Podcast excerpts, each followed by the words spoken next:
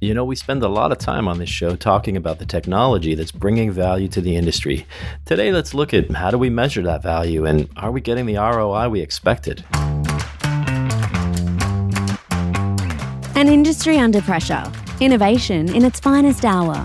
This is the Oil and Gas Technology Podcast, where sharp minds reveal the brilliance and sheer determination turning great ideas into new realities. Hear about how it happens in real life with your host, Michael O'Sullivan. The views of the host are expressly his own and should not be construed as the views of any other corporation, consortium, governing body, or interplanetary federation.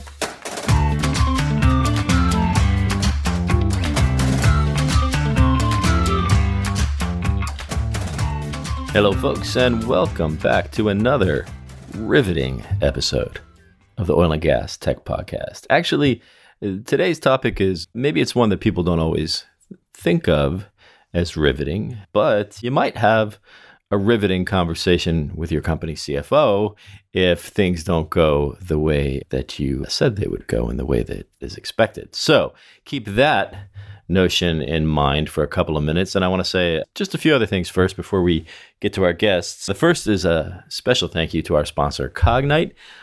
As always, we appreciate them paying the bills, keeping the lights on, providing us not only with financial support, but also with moral support. It's always great to know that there are companies out there and people out there who want to support this type of good stuff in the oil and gas industry. So check out cognite.com. They're doing some amazing things with industrial data. So have a look at that if you are not familiar. Also, I want to give a little a little context here before we jump into the conversation. I got a couple of great guests today. They're from a company called Power Advocate.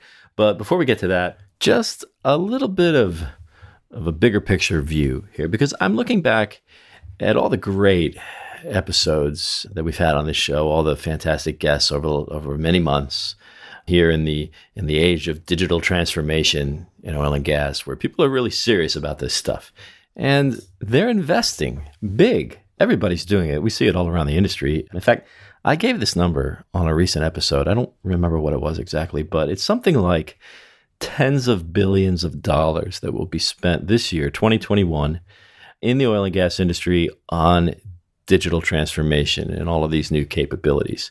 So the investment is big. And we'd love to talk about all this stuff, you know, all these all these episodes that we've had where these really smart people have come on the show and we talk about all the amazing things that we can do now with data and with analytics and with automation and with machine learning and AI and edge computing and the list just goes on. And companies, like I said, they're investing in this stuff and they're expecting to get something out of it. And it makes me think of this article that I recently read. I think I read it in Forbes, but I think I've seen the same reference in other places. So you may have seen this, but you know, surveying a whole bunch of technology, computing technology projects, they came to the conclusion that it breaks down like this. Something like 25% of these projects, they just fail outright. I mean, just 25% dead on arrival. Then there's another 20 to 25%, which I guess they complete and are seen as successful, but they don't really show any return on investment at all.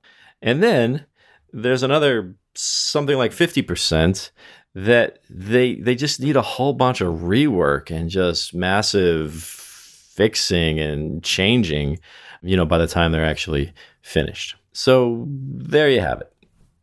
That's how it breaks down and you know, I'm not good at math, but I think that adds up to all the projects or nearly all of the projects. So it's not good enough for us to just be excited about the technology and all the great things that we can now do that we couldn't do before.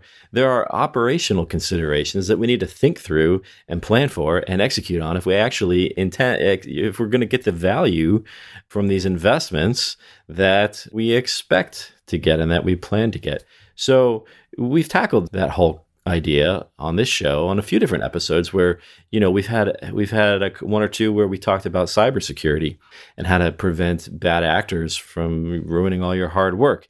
And we've also tackled the other side of that which is if you have suffered loss either because of a security breach or because of natural disasters or what have you how do you recover from that and how do you get back what you had before you know whatever happened happen. We've also tackled this concept of deployability and operability of these solutions because we know that sometimes these amazing in- inventions that come out of the lab, you know, what worked really well in the lab sometimes doesn't work. It has a little trouble circling the globe and scaling and and being operated in these very complex environments such as we have in the oil and gas industry. So we've tackled all of those. And today, I want to go back to that, what I mentioned from the article, which was the second group of 20 to 25% of projects, which they complete, but they don't really show any ROI.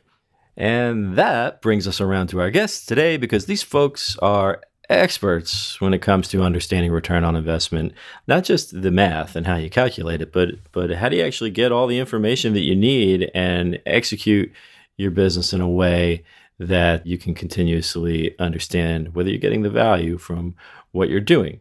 So with me today i have erin carroll who is the senior vice president of client services for Power Advocate, and she's in in Vermont, but working out of the Boston office, and also working out of the Boston office, but located in Washington D.C. is Paul Gage Capello, who is a managing director for Power Advocate. So, Erin and Paul, thank you. Appreciate you guys being with us and making time today. Okay, so let's start with Erin. Tell us a little bit about who are you and what do you do? Hi, hi, Michael. Thank you very much for having us today. Appreciate the opportunity. I am a senior vice president in Power at Power Advocate in our client services group, and that's the group that is executing engagements with our clients, either with our technology or without. I right. am a mechanical engineer by background. Worked for a number of years designing and building all sorts of different power plants and pipelines all over the place. So I've been in this industry longer than I like to admit 30 years. We'll leave the plus off for now. Was that 30 million a year? yeah, yes. So we'll just leave I like that, part empty. Yeah, okay. I'm with you. I'm with you on that, by the way. Yeah, yeah. I've been with Power Advocate over 10 years. So started out when we were a very small company and there were about 20 of us and now we are into the 200s and now we are owned by a larger corporation, Verisk. So I have quite the history with Power Advocate and have been involved in a number of our engagements uh, across the oil and gas industry. So have a, a sense of, you know, how we use our data and how we support our clients. Excellent. Thank you. I'm going to get to, so as you were explaining all that, it occurred to me that maybe we should talk a little bit about who is Power Advocate and, and, what do you do, but maybe we'll throw that off. We'll throw that off on Paul and after you. So Paul, tell us a little bit about your, your role and your background. And then maybe for those folks who aren't familiar with Power Advocate, what is that all about? Sure. Yeah, I'm Paul Gage Capello. I am one of the managing directors in the client services group as well. So I work closely with Erin I've been in the industry for about 12 years and spent about half of that time with PA. So have done a lot of different things primarily around cost savings and cost efficiency for clients in oil and gas, as well as around new capital projects during that time. And you know, my role is really to just lead different engagements with with our clients, like Erin sort of alluded to, either with our technology or without but just big picture, what is Power Advocate? We think of ourselves as an energy solutions firm. So we work primarily with Fortune 500 type energy companies in oil and gas and in other parts of the industry. And you know, we serve the supply chain part of the organization as well as new capital projects. So that could be anything from pump or compressor stations or pipelines in the oil and gas industry to power plants on the utility side of the industry. And we tend to organize our efforts around cost reduction. So that's a little bit about about Power Advocate and and how we play into all this. Got you, got you. Good, thank you for that. I know that the the idea of ROI always comes up whenever whenever we have Power Advocate in a conversation. Somebody always starts talking about ROI. And in our warm up chat today, when we were getting everything functional here. One of the things that one of you mentioned is there's this situation where a lot of times people already have a, a lot of existing data just under their own roof that they don't even understand the value of. So so people are So if I understand, we always think about looking to external data and benchmarking against external data, and we don't often think about what we already have. It's kind of like our human condition, right? We're always you know more interested in looking outward than looking inward so talk about that a little bit what is this whole phenomenon about people not understanding the value of what they already have i'll start real quick and just say you know i think a lot of times folks realize they have the information but it is not always accessible, right? And I think that is the tricky bit. I've worked, you know, as an engineer building plants, and every time someone would say, give us an estimate, we'd have to go back and claw through our old estimates. And again, speaking my age, those were on paper. We'd find the right book and then we'd pull it out and, and look at the right. data.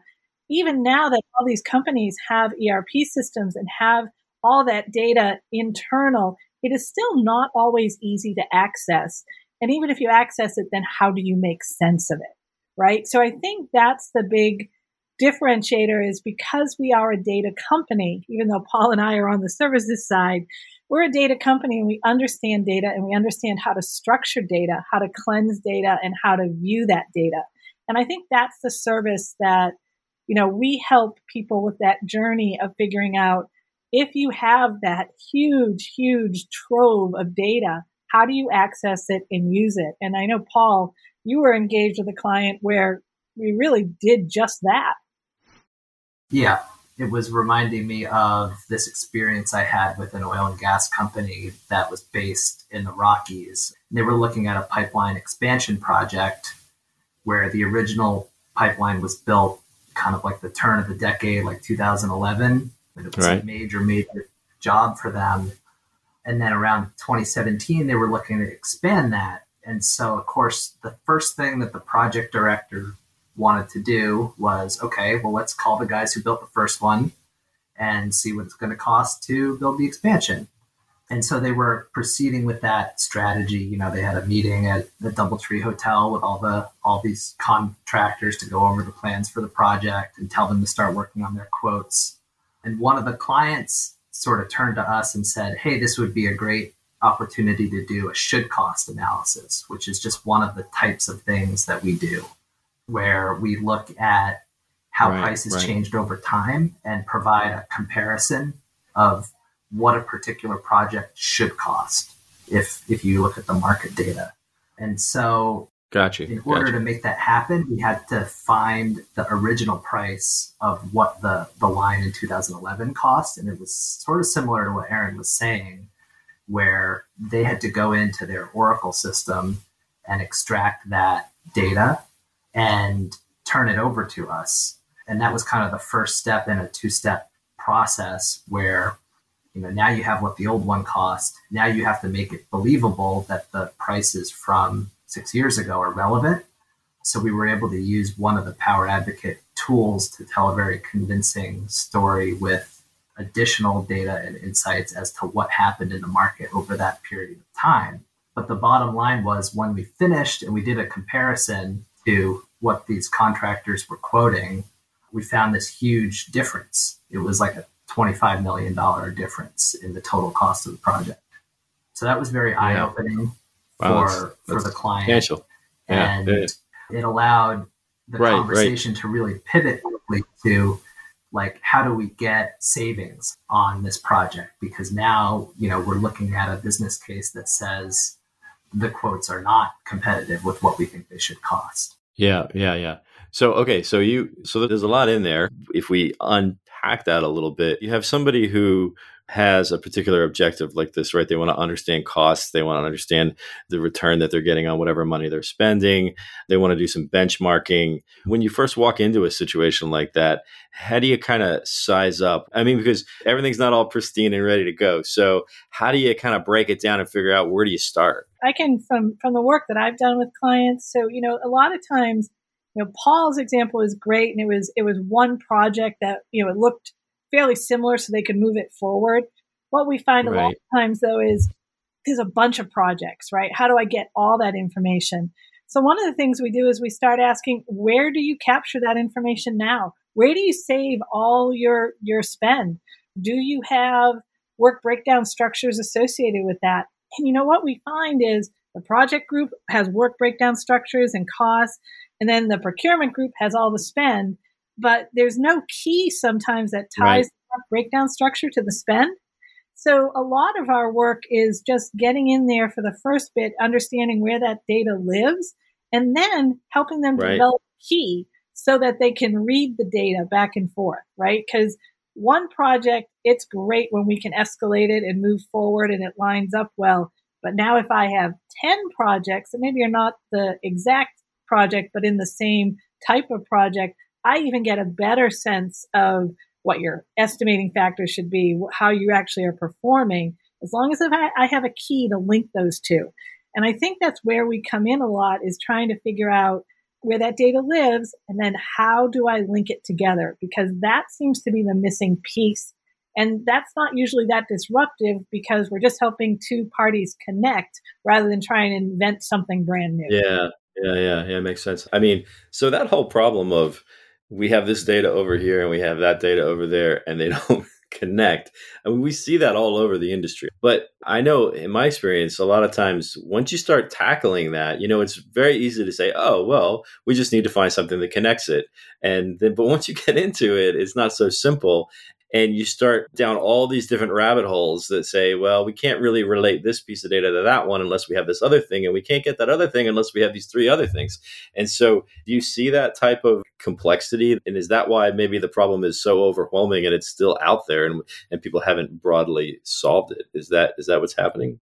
Yeah, I do think that we've run into that one, but for sure, where people are expecting things to be almost perfectly in sync and then they never quite get there. But one thing we do to sort of solve that is position what we're seeing as opportunities and then bring them to whoever owns that part of the business, you know, within the client for kind of validation Right. and Right. you know, what are your thoughts on moving this forward? And so that's kind of really speaks well to the roles that Erin and I and our teams play is not just taking in a new data set and saying, hey, this says you should save $50 million. Like go, go save $50 million, but doing like an in-depth validation and getting the client's thoughts and buy-in on, on how that could specifically work and bringing multiple ideas to the table, frankly. I mean, I'm doing one project for an oil and gas merger right now where the way we are getting started is by looking at 19 different categories, you know, a certain kind of analysis about cost savings.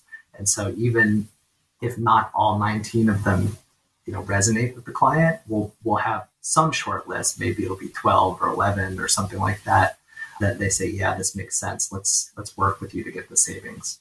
Yeah, yeah, makes sense. The thing is, I guess where I'm where I'm coming from sometimes with that is that we talk, you know, we have a lot of people that come on the show and talk about solving various data problems and usually somewhere along the lines somebody mentions that the oil and gas industry has been producing and collecting and dealing with data for many years and we have extraordinary you know volumes and complexity in the data. But the one thing the recurring theme is that we still in many cases like we've been dealing with data for a really long time but we haven't solved the problem in so many different places. It sounds like the good news is there is a path forward on all that to modernize all that kind of all that sort of thing and you've got some some methodology and some some technology around it. So talk about that a little bit. How does your technology contribute to solving this problem for this data problem for folks? You know i think there's there's two things there mike. It's looking at using what we the machine learning and algorithms right to help cleanse data. It doesn't have to be a manual process anymore right? And right right. our technology folks are just amazing at that. I'm not even going to try and begin to understand how they do their job right? Yeah, but they can right. heads are, they can take a disparate set of data and organize it in a structure that I'm like, yay, thank you, this is awesome. And that's a big help. I think the other piece is trying not to get lost in the weeds, right? As engineers, you know, I want a work breakdown structure that's seven tiers deep and identifies everything on the project, right?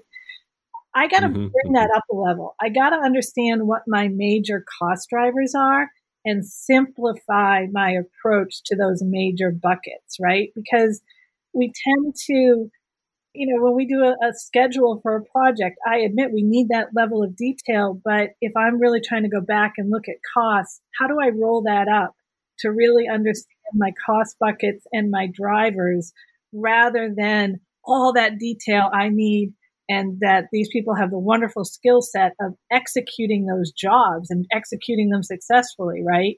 If I'm going to go back and look historically at pricing, I may not need all that data. So how do I get people out of that noise level so that now I can have insights moving forward? And, and that's not going to come naturally to the people that are actually doing like involved in those operations. Absolutely. You know, it, it's it's kind of funny. We went when I first started Power Advocate and we defined cost models because we're you know engineers, we would say, well, the cost model for that turbine has to include every single component on that turbine. Right, right. Yes, yes, every screw, yeah. every yeah. nut and bolt, and you know. And then yeah, when we yeah. come back and look at it, it's like, well, really, there's three major pieces that drive it. So why did I go to that level of detail, right? So we learned those lessons the hard way, and trying to kind of move those forward and bring them as consultants it can get a little tricky at times but you know we we recognize that the people we're helping are the experts at executing a project and running it we're trying to help them simplify it to drive insights for their future projects right so it's not trying to take away from what they're doing just enhance it so that those simplified approaches can help them do their work better and understand it in the future yeah, yeah, that makes sense. And you mentioned something there about driving insights for future projects. And so many people, they put so much diligence and deliberation into starting up a project and estimating it and planning out the costs and getting the approvals. And and I know from having been you know kind of on the vendor side of the business that you know you have to jump through a lot of hoops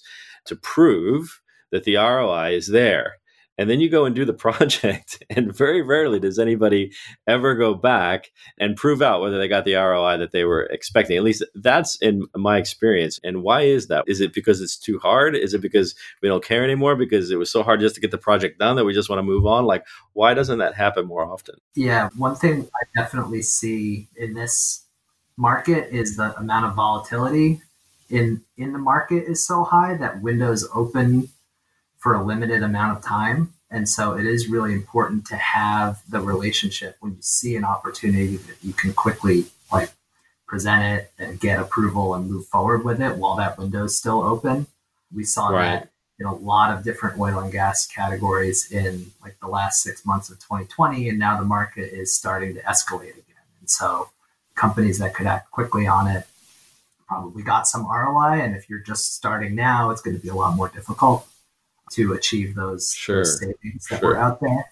The other thing that when you were speaking came to my mind, that's been a big focus of our technology. It, it's a conversation we're hearing from clients all the time. How do we get it to go faster? And so some of the tools have come a long way where it's more, it's less, hey, we're going to start a three month analysis and get back to you. And it's more like, okay, the data's at our fingertips. You know, we can see that you've got opportunities on these 20 different things and, and five of them are really high priorities. And that's a much more responsive way of, of getting these things done at clients. Got you. We're kind of coming around to this idea that once we have some of these things in place, kind of the right data that's been connected and aligned with each other the right way, and we have these tools that enable faster access and intelligence and understanding that data, you know, that all comes together in kind of a future world of uh, things are put together better. And so after you get through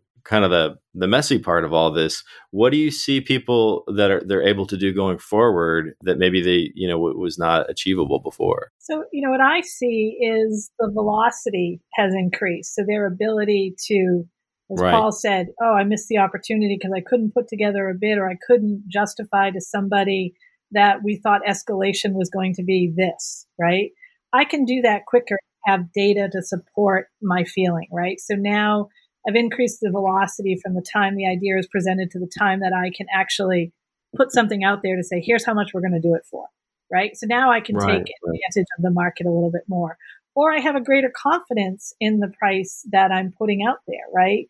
I mean, you guys have gone through it. I've gone through it. Engineer comes up with an estimate his manager adds some contingency, next manager adds some contingency, the executive add some contingency, and by the time it right, and now nobody wants to pay for it anymore, right? right? So yeah. at least now I can say, here's why. Here's our last three projects. Here's how I did them. here's what I've added for contingency for this client, and here's what I've added for escalation. Right? I have data to support all of that. So now we're not pricing ourselves out of the market as we move forward with a project. And then you can presumably you can also fine tune your methodology or your estimations or right? Like i know that again when i was like in the it consulting world one of the things that we were supposed to do that we didn't always do was after we delivered a project compare it to what we originally estimated and bid and then go back and fine tune our estimating model so that it's more accurate in the future. But if you don't have if you don't have all the right data, then it's almost impossible to do that, right? But if you have it, like you're describing, then you can go back and you can have continuous improvement in your ability to estimate and cost these things out. Yeah, we did that with a couple of clients where they would have estimating factors of, okay, if I'm putting in this much pipe, I'm going to assume this much for valves. Is that 30%? Is that 40%? You know, whatever they had as their, their mm-hmm. estimating mm-hmm. factors. Right.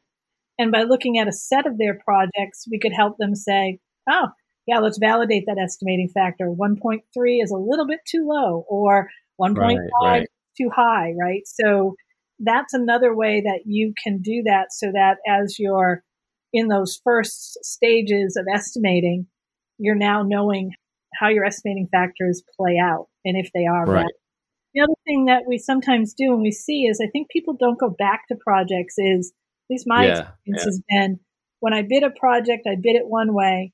Then I turn it over to the project group to execute it, and they they massage it and transform it. And It doesn't look like the estimate, or it doesn't look right. like it did. And then when we get to the end of the day, it's like to go back and compare that to the bids is impossible. Yeah, yeah, that is if it's not if you don't have the fidelity back to what you originally said you were going to do, or at least if you don't, you know, I mean, projects do change as you get into them, but you have to be able to move Eh, to size things up, make the right decision, and move quickly with what you're going to do or not do to achieve whatever the, the objectives are at that moment. Kind of going back to Paul's comment about the window. So this is timely because we have an industry that's under probably more pressure than it's ever been to operate as efficiently as possible, and this goes a long way toward helping. Do you have any like good like Paul? You mentioned the one story you were telling a little bit in the beginning, but any like practical kind of examples of what somebody's life was like before and after, and how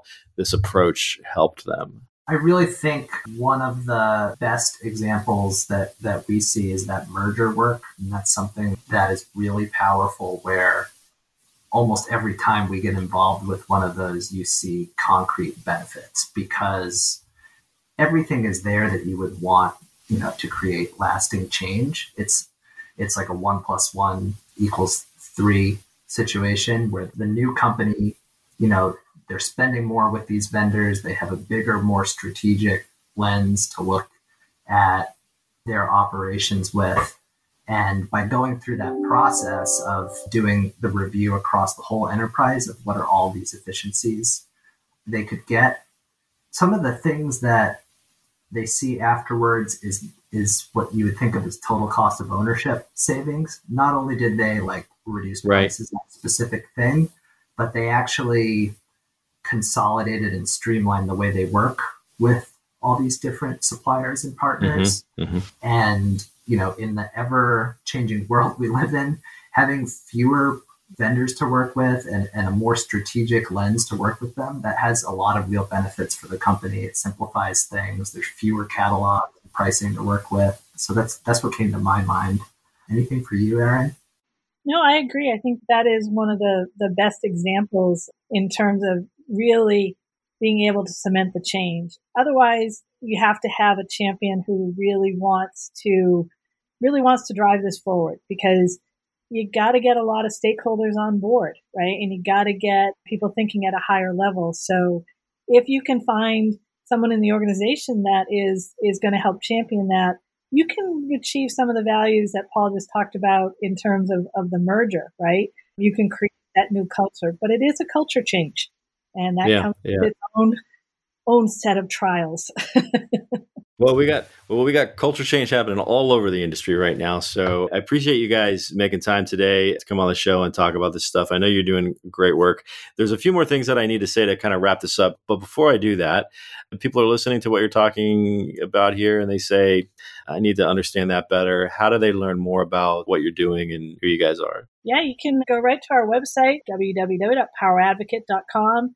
We have a whole section on thought leadership there, on our cost models and ways to contact us. You know, so I think that's a, a great way to learn a little bit more about us. And then we're very proactive. If you hit that contact us, someone gets back to you really quickly. So I think that's probably a great way to get a hold of us. All right. Thank you. Perfect. So thanks again, Erin Carroll and Paul Gage Capello from Power Advocate. Really appreciate you sharing all of your insights on this subject, which, you know, as I said before, ROI, it's not one necessarily that the tech heads get all excited about, but without diligence in things like this, all these wonderful innovations that we invest in perhaps don't deliver the value that we expect. And we all know what happens when that happens. I do want to mention a few other things, just wrapping up here.